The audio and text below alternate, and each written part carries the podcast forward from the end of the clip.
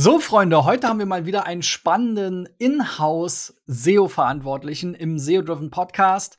Ich bin wie immer Christian B. Schmidt von der SEO-Agentur Digital Effects und in meinem Podcast SEO-Driven spreche ich mit anderen Experten und Unternehmern über die Herausforderungen und Trends im Online-Marketing und SEO. Heute haben wir mal wieder eine super Case-Study am Start, nämlich von Chrono24. Chrono24 kennt wahrscheinlich jeder Uhrensammler und Liebhaber, eine riesige E-Commerce-Plattform zum Thema Uhren, über 500.000 Angebote, über 3.000 Händler, 25 Millionen Visits monatlich in 22 Sprachen, also ein Riesending.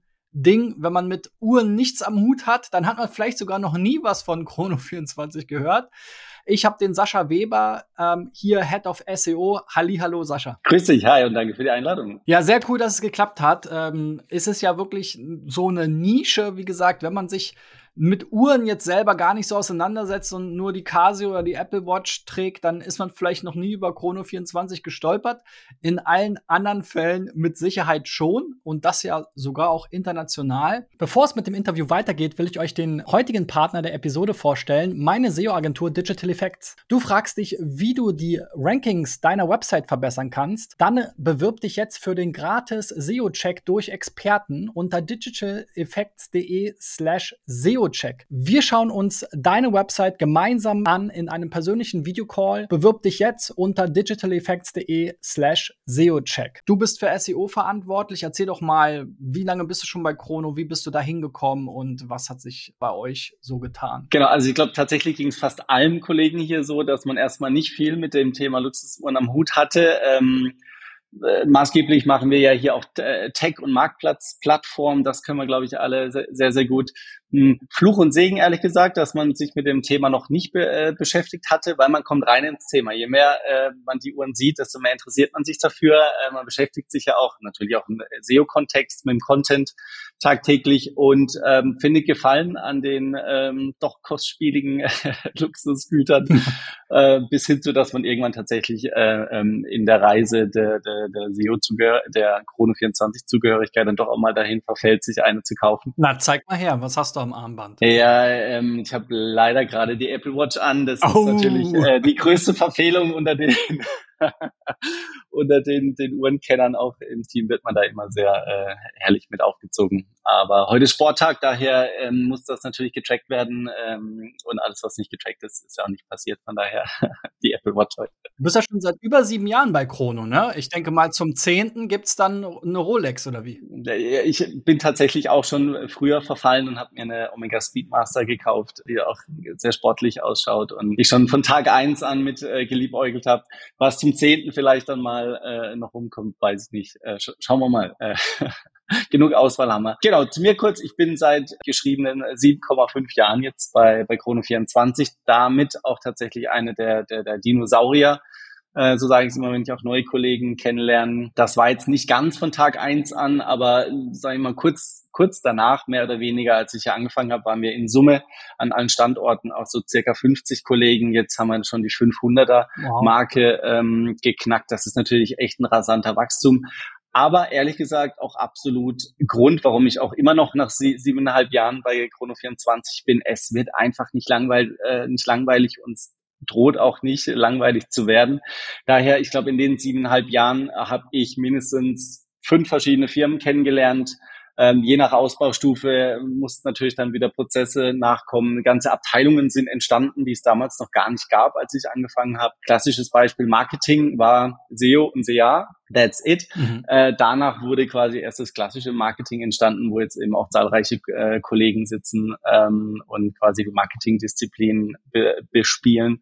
Von daher, es macht Spaß. Die eigene Rolle hat sich natürlich auch entwickelt, jetzt hin zum Head of SEO. Es war schon immer SEO, ist meine Leidenschaft und habe da im Prinzip auch nahezu alle Stufen in-house durchlaufen. Das heißt, von der knietiefen Excel-Auswertung bis hin zu jetzt so ein bisschen eher dann Teamsteuerung, Themensteuerung, habe ich auch nichts ausgelassen und es macht einfach Spaß. Ja, der Uhrenbereich ist ja auch in den Corona-Jahren, sage ich mal, die Boom-Jahre, die Niedrigzinsjahre, da wo das Geld auf der Straße lag, ja auch nochmal so richtig spannend geworden. Einerseits, weil sich viele Leute auch mit Investitionen beschäftigt haben, sofern eine gute Uhr, genauso wie ein gutes Auto, ein guter Wein kann eine Investition sein, ja, aber nicht jede ist es natürlich. Ja, dieses ganze Influencer-Thema, also Social Media hat ja auch dazu beigetragen, ne? Da sieht man auch bei vielen Leuten Uhren am Armband, oder am Armband, sag ich mal, Uhren am Arm, ja.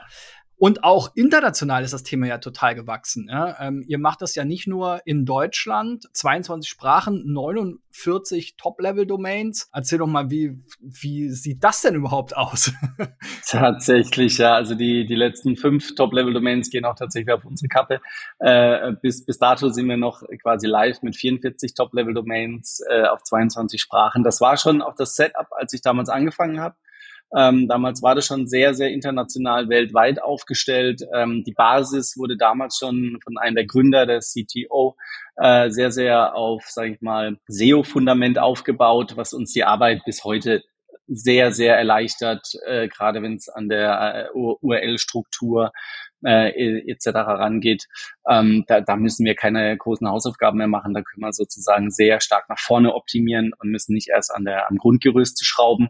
Aber natürlich, die Internationalität ist eine Herausforderung, nicht nur für die SEO-Abteilung, ich glaube für alle Abteilungen, wie wir hier sitzen. Gleichermaßen das aber, was natürlich auch enorm Spaß macht, weil man einfach immer mehr natürlich auch den Deep Dive, aber machen muss natürlich auch, um einfach auch die kulturellen Unterschiede da raus zu kitzeln. Im SEO geht es ja auch schon lange nicht mehr, dass du so One-Size-Fits-All optimierst, vor allem wenn du international aufgestellt bist, sagst, jo, funktioniert in Deutschland, dann funktioniert es auch irgendwo in den USA oder Japan. Nee, ganz so ist es nicht. Klar, die eine oder andere technische Optimierung für einen Crawler ist natürlich irgendwo Google, ist auch Google in Japan. Aber wenn es vor allem auf den Nutzer rübergeht, da ist es natürlich mittlerweile und auch schon seit langer Zeit ein sehr lokal starker Fokus. Das heißt, auch da werden Texte nicht einfach übersetzt. Sie werden natürlich im besten Fall lokalisiert, dass du auch die richtigen Wörter verwendest, dass du natürlich auch das richtige Suchvolumen hinten dran abholen kannst. So ein klassisches Beispiel mit Used und Pre-Owned nehme ich immer wieder gerne, um das zu erklären. Da unterscheidet sich vor allem die USA und UK. Allein schon das, Englisch ist nicht gleich Englisch, wo eben ganz klar dir das Suchvolumen natürlich dann auch sagt, welche Begrifflichkeiten sollst du denn da verwenden. Und da kommt es am Ende vom Tag natürlich dann auch drauf an, ob du das SEO-Rennen quasi auf Position 1, 2, 3 bespielst oder eben weiter hinten, weil du einfach den falschen Content auf der Seite hast und die falschen Wörter. Das macht's im Prinzip aus irgendwo die Arbeit hier, dass wir das auch alles noch aus dem Hauptstandort Karlsruhe aus steuern. Das geht auch, ehrlich gesagt, weil weltweit haben wir da eben mit einer sehr, sehr krassen Marktdominanz natürlich Google vor der Linse. Wir optimieren maßgeblich für Google. Das sind auch die Kernmärkte, die wir da haben. Da ist Google überall mit einer brachialen über 90% Marktanteil, macht natürlich am Werke. Und es geht auch ganz gut. Für die entsprechenden Sprachen haben wir dann unsere Experten, Lokalisierungsteams sitzen, dann eben im Standort in Berlin, der sehr international aufgestellt ist, der dann eben über Briefings aus dem SEO-Team heraus arbeitet und da dann die richtigen Content-Pieces eben schustert. Ja, du hattest ja auch in unserem Vorgespräch und auch in unserer kleinen Gesprächsnotiz geschrieben, dass ihr auch viel testen könnt. Ihr habt super viel Traffic. Ihr habt auch, wie du eben schon gesagt hast, auch ein paar exotische Länder, ja, im asiatischen Raum oder auch eben der arabische Raum ist ja für Luxusgüter super, super spannend. Da hat man es dann ja auch schnell mit ganz anderen Schriftsätzen zu tun, ne? Und so weiter. Ja. Also mal Währungen beiseite, plötzlich kommt die Schrift von oben nach unten oder von rechts nach links. Wie handhabt ihr das? Oder ist das wirklich nur so ein Haar in der Suppe, was jetzt nicht viel ausmacht? Also, naja, ich sag mal so, da auch nochmal die krasse internationale Aufstellung kam auch da nochmal raus, dass ich mache immer so zum Jahresende fürs Management hier, fürs C-Level so eine kleine Traffic-Recap, wo was ist denn so passiert? Und da ist auch immer eine schöne Ecke mit ein paar Fun-Facts dabei. Und da habe ich tatsächlich mal raussuchen lassen und selber herausgefunden, dass es letztes Jahr tatsächlich kein offizielles Land dieser Welt gab, wo wir nicht mindestens einen Visit herbekommen haben.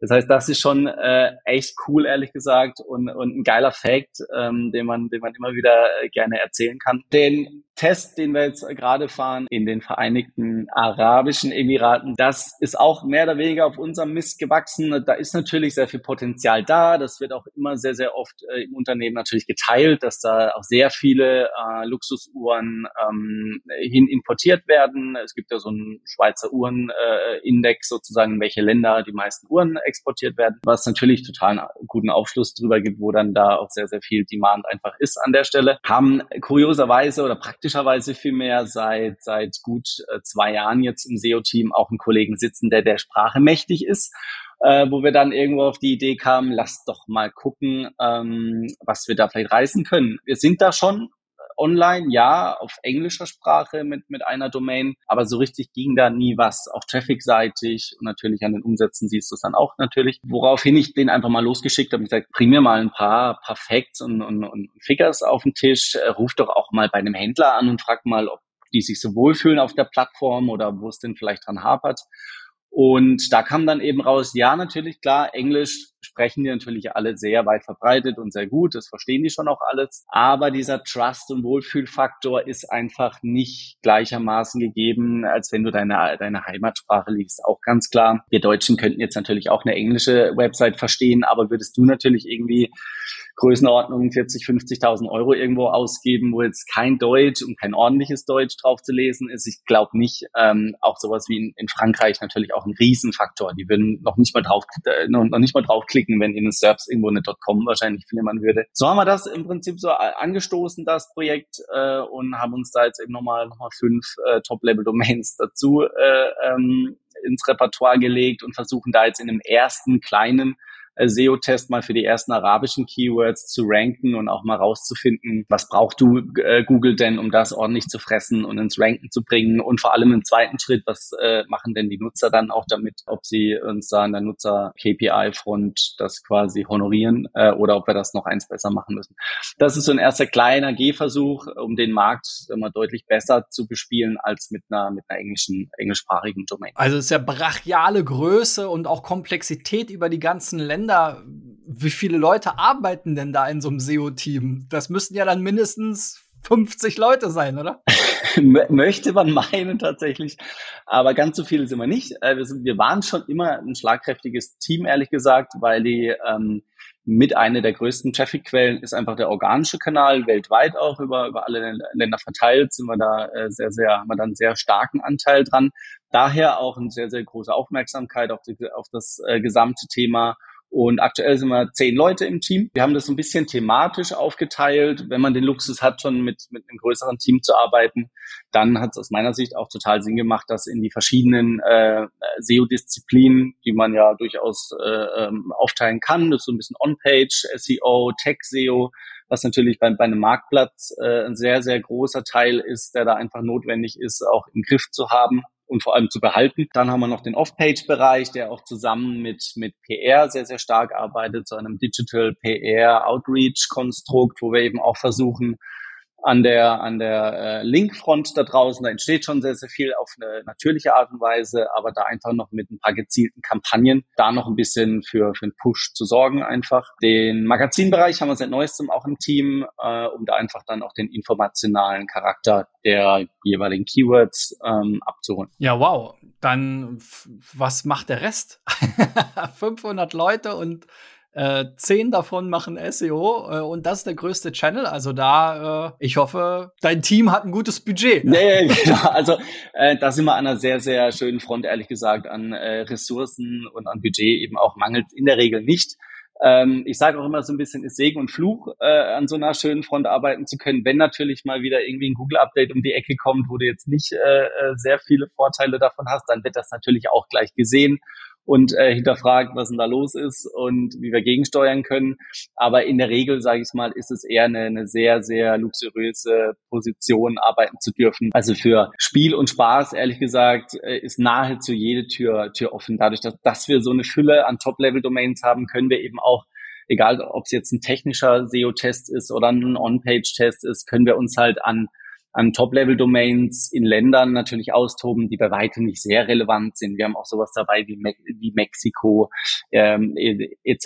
Da kannst du natürlich ganz wilde Sachen mal machen und sagen, jetzt lass doch mal gucken, wie der Googlebot drauf reagiert, ehrlich gesagt. Und wenn wir ein bisschen was ins Negative drehen, dann tut das auch kein weh. Und das sind natürlich am Ende vom Tag die geilsten Learnings, die du am Ende machen kannst, einfach selber rausfinden. Natürlich wird viel da draußen erzählt, was gut funktioniert, was nicht, aber Garantien gibt es erstens mal keine und zweitens mal musst du es immer wieder für deine eben eigene Nische und Bereich einfach rausfinden, was Google denn dann damit anfängt, wenn du was veränderst. Dann lass uns doch mal in das Inhaltliche einsteigen. Das allererste, du hast es ja jetzt auch schon ganz oft gesagt, mit den Top-Level-Domains, mit den Länderdomains, das ist ja auch so ein Thema, das hatte ich gerade jetzt in der Vergangenheit, in den vergangenen Episoden auch immer wieder bei Kercher zum Beispiel oder auch anderen Kollegen und Kolleginnen, dass so ein bisschen der Trend dahin geht, dass man jetzt doch wieder alles unter einer .com macht und nicht in diesen ganzen Top-Level-Domains, wobei ich da schon eigentlich immer genau so ein bisschen das im Hinterkopf habe, was du auch gesagt hast, ja, der französische Kunde, ja, ne, der möchte natürlich auf eine .fr klicken, auch der Schweizer ist da auch sehr sensibel, selbst der Deutsche klickt lieber auf eine .de. Man kennt das ja auch von allen großen Brands, also ob es jetzt ein Amazon ist, ein eBay, auch ein Zalando, die machen es ja alle so. Nichtsdestotrotz hat es natürlich auch viel technische und auch von der Verwaltung her einfach diese ganzen Domains zu verwalten und diese alle dann auch eben technisch tatsächlich mit einem System irgendwie einheitlich zu warten und so weiter. Das ist ja schon ein bisschen komplexer. Deswegen würden natürlich viele gerne mal so diese Abkürzung machen. War das bei euch von Anfang an so gesetzt? Habt ihr das mal hinterfragt? Oder sagt ihr, hey, das ist einfach die Strategie im B2C? Ist ja schon primär auch ein B2C, also der Abverkauf, ne? Ist ja klar. B2C, ja. Aber ihr seid ja auch ein Marktplatz, also ihr habt auch einen B2B-Anteil, aber genau, der ist vielleicht kleiner. Genau, vorrangig flimmern wir da draußen beim Kunden.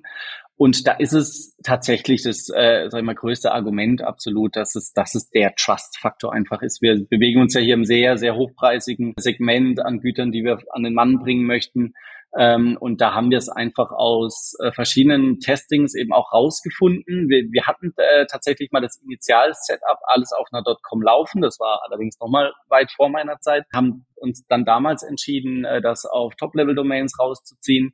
Und arbeiten damit ja auch eben bis zum heutigen Tage. Das heißt, auch alles, was du da natürlich jetzt mittlerweile aufgebaut hast an Ranking-Signalen und Backlinks und Trust-Signalen von den Nutzer-KPIs, also das jetzt quasi noch mal eine Rolle rückwärts zu machen, umzuziehen, also damit könnte man mich echt jagen mit dem Projekt. Würde ich auch jetzt bei weitem natürlich nicht mehr anraten.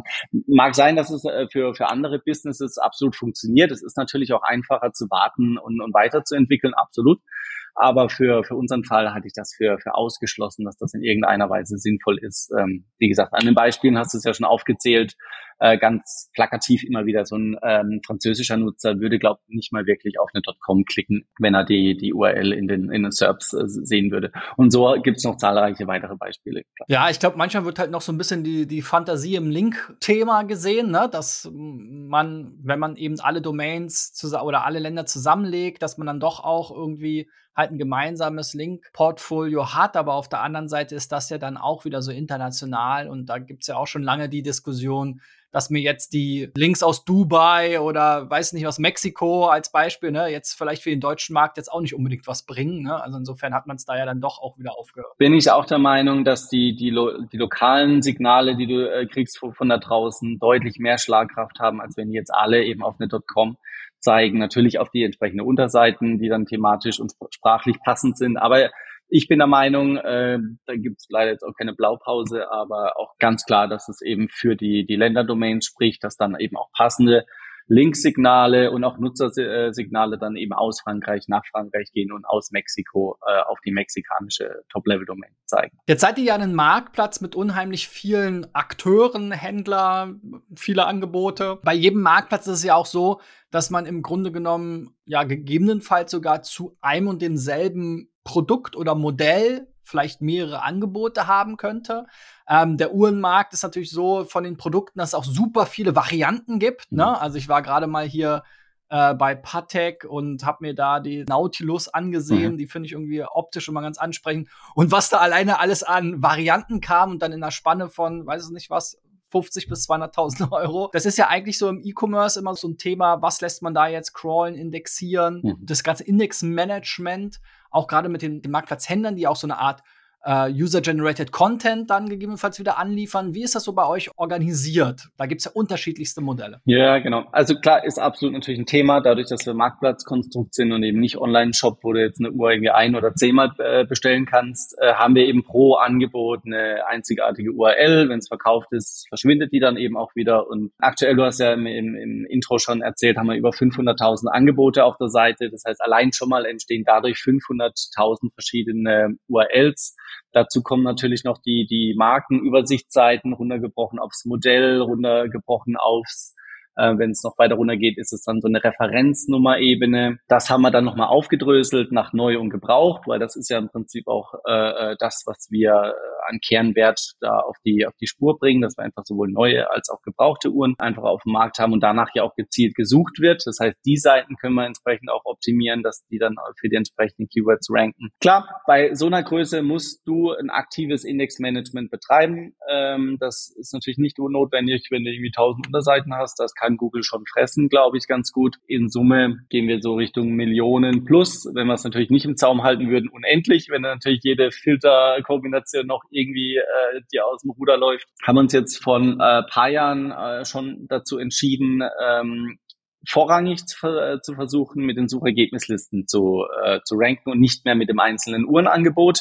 Die haben schon auch in Summe nicht wenig Traffic geliefert, aber du hast halt natürlich die Qualität nicht bei jedem Angebot im Griff, was da auch an Content draufsteht, was an Bildern draufgepackt wird, wie die Überschriften aussehen und so weiter und so fort. Das liegt ja irgendwo in der Hand vom Händler, da der das ja maßgeblich einpflegt, eben auch wenn es um Nutzermetriken geht. Wenn die Uhr verkauft ist die natürlich weg. Das heißt, da kannst du ja natürlich auch schlecht eine Historie aufbauen von der URL Google gegenüber.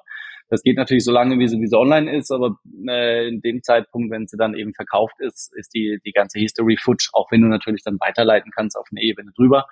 Aber wir versuchen eben, soweit alle Angebote vom Index einfach fernzuhalten, die rauszukegeln und nur noch mit den aggregierten Suchergebnislisten zu ranken. Ich sag mal so, das funktioniert fast gut. In der perfekten Welt mit einem perfekten Katalog wäre das meiner Meinung nach möglich, aber ich weiß gar nicht, ob man das Level jemals erreichen kann, dadurch, dass es eben so eine Komplexität, so eine Varianz da draußen gibt, einfach vor allem in der Uhrenbranche.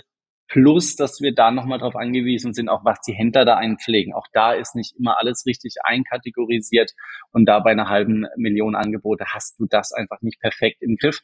Daher sind wir mittlerweile bei einem Setup angekommen, dass wir einen Teil der relevanten Angebote immer noch in den Index lassen, dennoch aber mit allen Suchergebnislisten dann eben auch eigentlich ins Ranking kommen möchten. Ist ja wahrscheinlich auch ein Performance-Thema, ne? Also, dass man solche Seiten, ich klicke hier gerade parallel mal so ein bisschen rum, also es ist schon so, erinnert schon so ein bisschen an eBay quasi, ne? Wobei man eine stärkere Katalogisierung oder Kategorisierung hat, also bis aufs Uhrenmodell runter, aber dann, wenn ich dann bei Rolex Datejust angekommen bin, dann gibt's natürlich immer noch tausende weitere Varianten, ne? Gelb, Gold und dann ist irgendwann Schluss bei euch in der Kategorisierung und dann gibt's da verschiedenste Armbänder, Ziffern, Blätter, Sondereditionen mit Grünsteinchen und so weiter, ne? Und das lässt sich dann am Ende nur noch auf der Angebotsebene abbilden, ne? Die Performance-Frage, dann so eine riesige Datenbank immer wieder an Produkten und Angeboten abzufragen, dann wird wahrscheinlich auch viel mit Caching gearbeitet. Wie steht ihr da so da mit den Core Web Vitals? Klar, das ist so das Plakativste, was man irgendwo zeigen kann, ob man den Test besteht, quasi Schulnote erreicht oder nicht. Meines Wissens nach stand gestern, glaube ich, erst, erreichen wir die Werte überall. Das sind natürlich alles so ein bisschen beispielhafte Werte, dass man die Performance in Summe einfach im Griff haben sollte. Ich glaube, das ist auch nicht nur für uns relevant, sondern für jede Seite da draußen. Da geht es uns auch gar nicht drum, vorrangig irgendwie Google happy zu machen, sondern ich meine, das, was da alles an KPI drinsteht, die du erreichen sollst, das ist ja ganz, ganz nah einfach am Nutzer dran. So, hey, du sollst kein Layout haben, was sich irgendwie rumflippt. Du sollst ordentlich schnell grundsätzlich laden. Du sollst schnell verfügbar sein, dass du auch die erste Interaktion machen kannst. Das ist ja auch irgendwo natürlich so von Google getriggert, macht mal eure Nutzer happy, dann bin ich zwar auch happy, Aber das haben wir mittlerweile, sage ich mal, sehr, sehr gut im Griff. Als das ganze Thema aufkam, ja auch mittlerweile schon wieder ein paar Jahre her, ehrlich gesagt, war das durchaus noch nicht der Fall, vor allem natürlich mobile. Teilweise eben auch schwierig, da die Werte eben sehr, sehr gut zu erreichen, und haben uns damals dann auch die Frage gestellt, was machen wir denn jetzt mit dem Thema? SEO hat es natürlich getrieben irgendwo, weil es Google announced hat, aber so ein richtiges SEO-Thema ist es ja eigentlich am Ende vom Tag. Auch nur bedingt, bin ich der Meinung. Aber wir haben uns dann quasi mit allen Entwicklern eingeschlossen und auch dann eben entschieden, okay, wir versuchen das große Rad zu drehen, also nicht mal nur so ein bisschen besser zu werden, sondern wirklich überall in den tiefgrünen Bereich zu kommen, weil es eben auch einfach langfristig auf die Nutzermetriken einzahlt. Und wie gesagt, wenn der Nutzer happy ist, ist ja auch nicht nur Google happy, sondern auch wir als Marktplatz, als Produkt, haben damals eben in einem sehr großen Projekt, ehrlich gesagt, alle Seitentypen durchoptimiert, alle Elemente hinterfragt, auseinandergenommen. Das ging sogar so weit, dass es eine richtige Eigendynamik entwickelt hat, dass die Entwickler auch richtig Bock drauf hatten, weil sie auch gemeint haben, hey, da ist Codeschnipsel, den ich schon lange mal aufräumen wollte, der nicht so richtig geil ist, den man besser machen kann. Das heißt, als SEO hast du ja auch nur bedingt die Einblicke in den Code und was da wie gestrickt ist und was man noch besser machen kann. Da sind die dann tatsächlich mit eben eigenen Vorschlägen auf uns zugekommen und gesagt, hey, das ziehe ich jetzt mal glatt, dann erreichen wir die Werte noch besser. Das heißt, ich habe auch natürlich schon super viel mit Kollegen aus der Szene gesprochen, was bei einigen schon echt ein zähes Thema war und nur so bedingt auf Applaus gestoßen ist.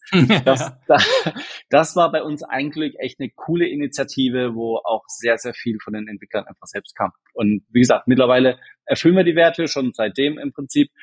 Was witzigerweise natürlich die gleiche Herausforderung ist, wie dahin zu kommen, die ganzen Performance-Werte zu erfüllen, ist es einfach auch stabil, da zu bleiben.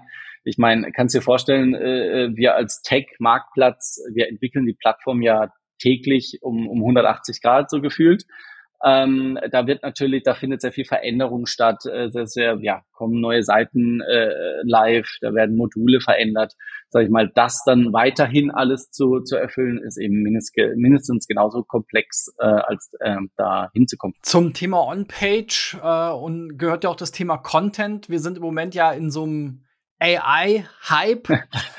Ihr habt jetzt viel, viel, viel Content, viele Kategorien, viele Angebote, viele Händler, eigentlich von allem viel, viele Domains, viele Länder, viele Sprachen. Das ist doch eigentlich perfekt für AI, oder? Einmal an die ChatGPT-API angeknüpft und los geht's.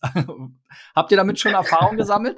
Easy, eine Anfrage und wir haben alle Seiten mit Content bestückt und stehen auf 1 natürlich. Das wäre natürlich...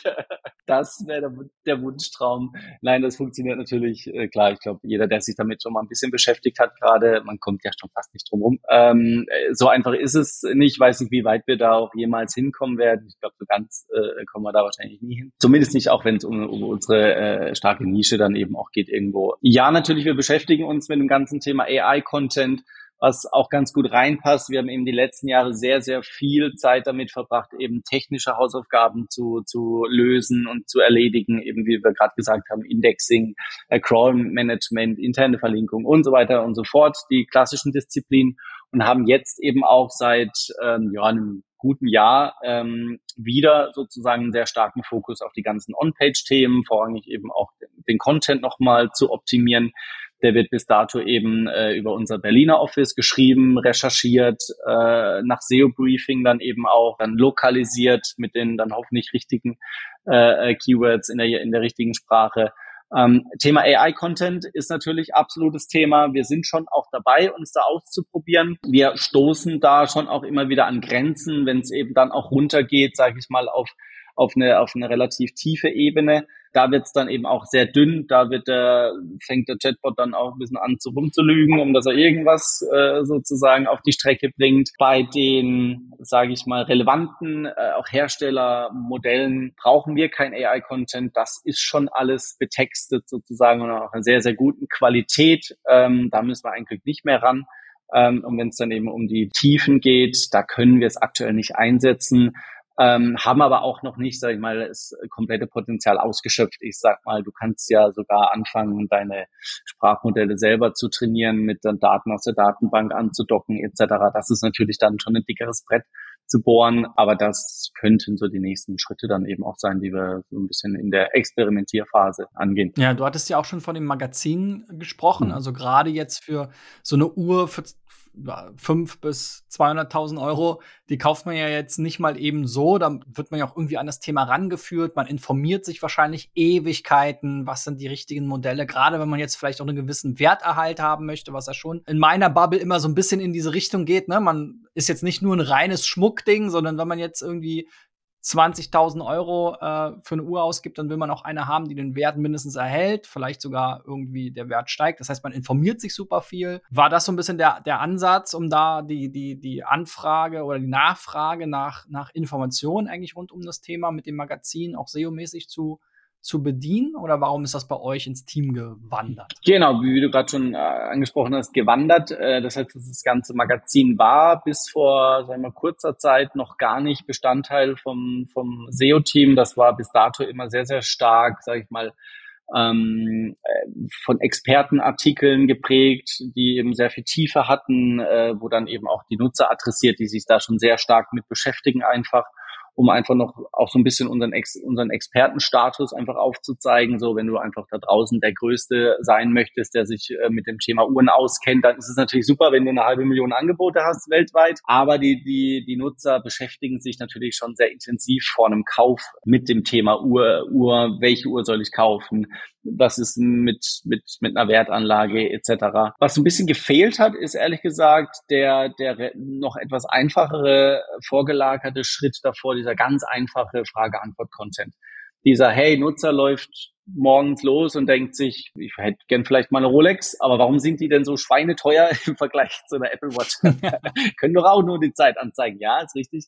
Aber der Nutzer hat ja Fragen auf einer ganz, ganz anderen Flughöhe. Ja. Sind die denn wirklich handgemacht noch, die Uhrwerke von Rolex? Warum ist denn Rolex so teuer? Sind die überhaupt die teuersten da draußen? So, kleiner Spoiler, bei weitem nicht. Was ist denn ein vergleichbarer Hersteller zu Rolex oder zu Breitling und Omega? Gibt ja noch mehr. Und das möchte ich jetzt im Prinzip auch mit dem Magazin aus SEO-Sicht so ein bisschen bespielen.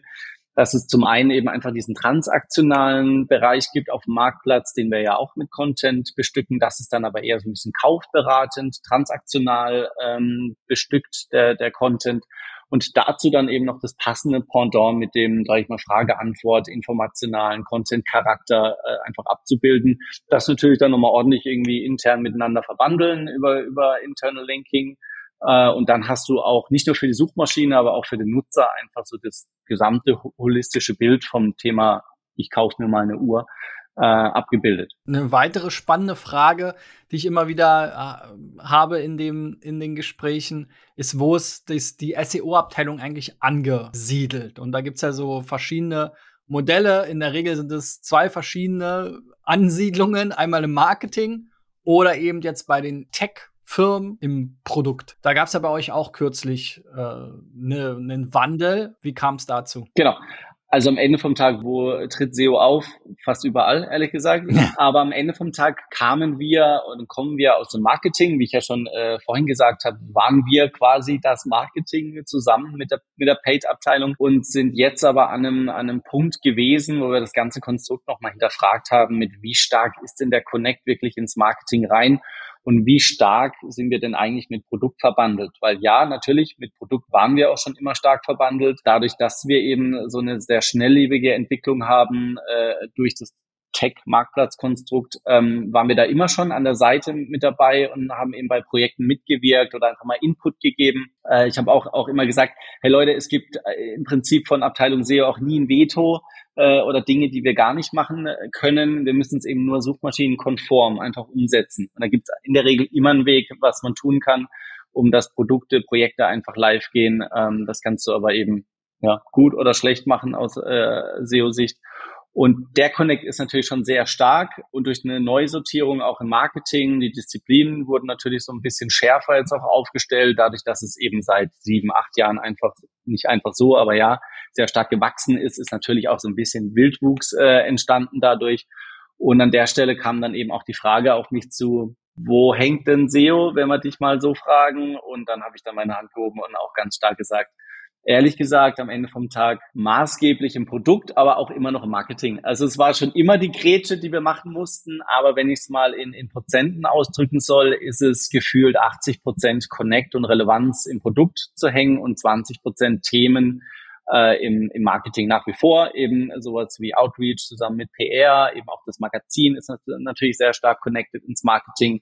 Oder wenn dann auch Aktionen, Projekte gestartet werden, wo es dann eben auch mal eine Marketing-Landing-Page gibt oder eine ganze URL-Welt entsteht. Auch da müssen wir natürlich mit an der Seite sein. Aber das Maßgebliche, was da passiert auf der Plattform, das hängt im Produkt. Und mittlerweile haben wir den Schritt eben auch komplett vollzogen, sind da komplett integriert. Und das Thema und Team SEO mit mir vorne dran reportet dann eben auch direkt ans C-Level, an den CPO und fahren damit eben sehr, sehr gut. Ja, ich denke mal, bei euch, wie du es schon gesagt hast, ist das ja wirklich schon Teil der DNA. Da muss man dann gar nicht so stark für das Thema SEO kämpfen. Das haben natürlich viele Kolleginnen und Kollegen in anderen Unternehmen, müssen überhaupt erstmal für das Thema werben. Und ja, auf jeden Fall spannend, dass du aber auch so diesen Spagat eben weiterhin siehst, ne? Also im Endeffekt Online-Marketing hat ja auch nicht ohne Grund den Namen Marketing immer noch drin und SEO ist ja schon irgendwie auch ein Teil des Online-Marketings und hat ja auch wieder zu SEA ganz starke Schnittstellen und das ist ja dann auch eher Marketing und so weiter. Aber ja, am Ende kommt doch immer raus, es ist so diese Stabsstelle, ne, die in allen Bereichen irgendwie so die Fühler haben muss und eigentlich ein sehr, sehr zentraler Bereich im Unternehmen sein kann und gerade in E-Commerce-Unternehmen oder eben wirklich jetzt so pure Online-Playern eben auch so ein richtiges Rückgrat sein kann für ganz viele Sachen. Ne? Ja, absolut. Nein, da sind wir echt an einer schönen Position, dass da auch sehr stark schon mitgedacht wird. Also es kommen sehr viele Abteilungen schon von alleine auf uns zu und sagen, hey, steckt da SEO mit drin oder können wir das machen? Ja. Da sind wir eben an einer sehr, sehr schönen Position. Wir müssen das Thema niemandem beibringen oder erklären, warum das jetzt wichtig ist. Das fängt ganz oben an bei der Geschäftsleitung, die ein sehr starkes Verständnis hat für das Thema SEO und das geht echt fast durch alle Abteilungen hinweg, ehrlich gesagt. Ein letzter Punkt, der mich immer so auch sehr interessiert und da habe ich auch schon sehr intensive Gespräche geführt, zum Beispiel mit dem Benedikt von Obi, die so sich so ein komplett eigenes Toolset gebaut haben, wo dann auch ganze Tool-Anbieter daraus entstanden sind. Auch ihr werdet ja eine ganze Menge Tools nutzen. Führ uns doch mal so ein bisschen durch dein SEO-Tool-Stack. So riesig ist es ehrlich gesagt gar nicht, wie man vielleicht meinen möchte, bei irgendwie 12 Trillionen Top-Level-Domains. Klar, wir kommen nicht drum herum. Bei uns läuft natürlich so viel auf und dadurch, dass wir das alles zentral aus Karlsruhe raussteuern, aus dem Hauptstandort, müssen wir natürlich auch irgendwo so der Herr der Daten sein, arbeiten da mit verschiedenen Tools einfach zusammen. Mit unser Sichtbarkeitsmonitoring haben wir in SEMrush integriert, schon seit langem. Vorrangig monitoren wir da eben unsere eigenen Keyword-Sets, eben so die sag ich mal, most relevant Keywords, die wir einfach pro Land haben, aus Traffic, aber auch aus Umsatzsicht natürlich. Am Ende vom Tag, ne? Traffic ohne Umsatz bringt auch nicht so viel. Und da haben wir uns dann eben über die API vor allem ein Dashboard gezaubert, wo wir dann eben noch mit einer Search-Konsole, mit Google Analytics-Daten und eben SEMrush versuchen, die wichtigsten Metriken für uns im SEO eben reinfließen zu lassen und das dann natürlich noch im besten Fall direkt übereinander legen zu können. Das heißt, dann können wir auch sehr, sehr schnell bei einem Google-Update, das betrifft ja bei uns dann eben nicht einfach nur unsere chrono24.de, wo wir kurz verstehen sollten, was gerade passiert ist, sondern eben 44 Mal. Natürlich top-down gehst du natürlich die wichtigsten erstmal durch und die bewegen sich nicht immer gleich. Das ist natürlich das Lustige. Das heißt, ein Land geht mal hoch, das andere runter, obwohl das die gleiche Plattform ist. Dann geht natürlich der Spaß los zu analysieren, was ist denn passiert. Und da kannst du dann natürlich super gut, wenn du Kurven übereinander legen kannst, einfach sehr, sehr schnell zu einem Ergebnis kommen, dass du dir dann eben einfach Nutzermetriken über den Traffic, über die Sichtbarkeit legst. Klickraten, Bounce Rates etc., um dann einfach zu gucken, naja, warte mal, hier in Italien ist ja irgendwas nach oben gegangen, was haben wir denn da gedreht? Ah ja, Nutzer-KPIs sehen deutlich besser aus als davor, könnte vielleicht dann einfach daran liegen. Und das macht uns zumindest das Leben dann bei Analysen einfach jeglicher Art und Verständnis mit, was ist denn gerade passiert. Vor allem in letzter Zeit hört Google ja fast gar nicht mehr auf, Updates zu machen. Das eine greift ins andere. Nach dem Update ist vor dem Update. Da musst du einfach sehr, sehr schnell verstehen, was passiert ist. Ist es irgendwo auch ein Issue? Haben wir was falsch gemacht? Müssen wir was aufräumen? Oder ist es halt einfach Google, weil Google so ist. Wir müssen einfach weiter und den Fokus behalten und nach vorne arbeiten oder eben irgendwo einen Fehler auch mal beseitigen, weil Bugs natürlich bleiben auch nicht aus, ganz klar. Das stelle ich mir auch ganz spannend vor, gerade bei großen Google-Updates, die dann so über 2 Wochen weltweit ausgerollt werden, wenn man dann wirklich auch in so vielen Ländern aktiv ist, dass man quasi so ein bisschen diese Welle sieht. Jetzt ist in Mexiko was passiert, jetzt kommt dann Portugal an. So stelle ich mir so ein bisschen vor, ne? Oder eben auch einfach merkt, in gewissen Märkten gab es gar keine Bewegung, aber in anderen Märkten gab es halt eine ganz starke Bewegung. Ne? Absolut, absolut. Das ist sogar ein relativ häufiges Szenario, dass vor allem auch an den schon starken Märkten, wo wir schon lange eine sehr, sehr gute Position haben, dass sich da wenig tut und an jüngeren Märkten, sage ich mal, wo die Rankings noch nicht so viel Historie haben, dass sich da dann doch eher mal was nach oben oder unten tut. Ja. Super spannend. Vielen lieben Dank, Sascha, für die ganzen Insights. Ich denke mal, ich habe gesehen, ich glaube, ihr sucht auch noch einen SEO-Praktikanten. Also wenn jemand mal so richtig tief einsteigen will und viel lernen will und noch am Anfang seiner SEO-Karriere ist. Auch ich habe mal als Praktikant begonnen. Dann ist das, glaube ich, einer der spannendsten Jobs, die man machen kann. Und wenn du wissen willst, wie du deine Website-Rankings verbessern kannst, dann bewirb dich jetzt unter digitaleffects.de/SEOcheck für einen persönlichen Videocall mit mir oder meinen Kollegen, wo wir dir konkrete Tipps geben. Lass uns gerne einen Daumen nach oben da, eine Bewertung auf den Podcast-Plattformen. Bis dahin, euer Christian. Und vielen Dank, Sascha. Danke dir. Ciao.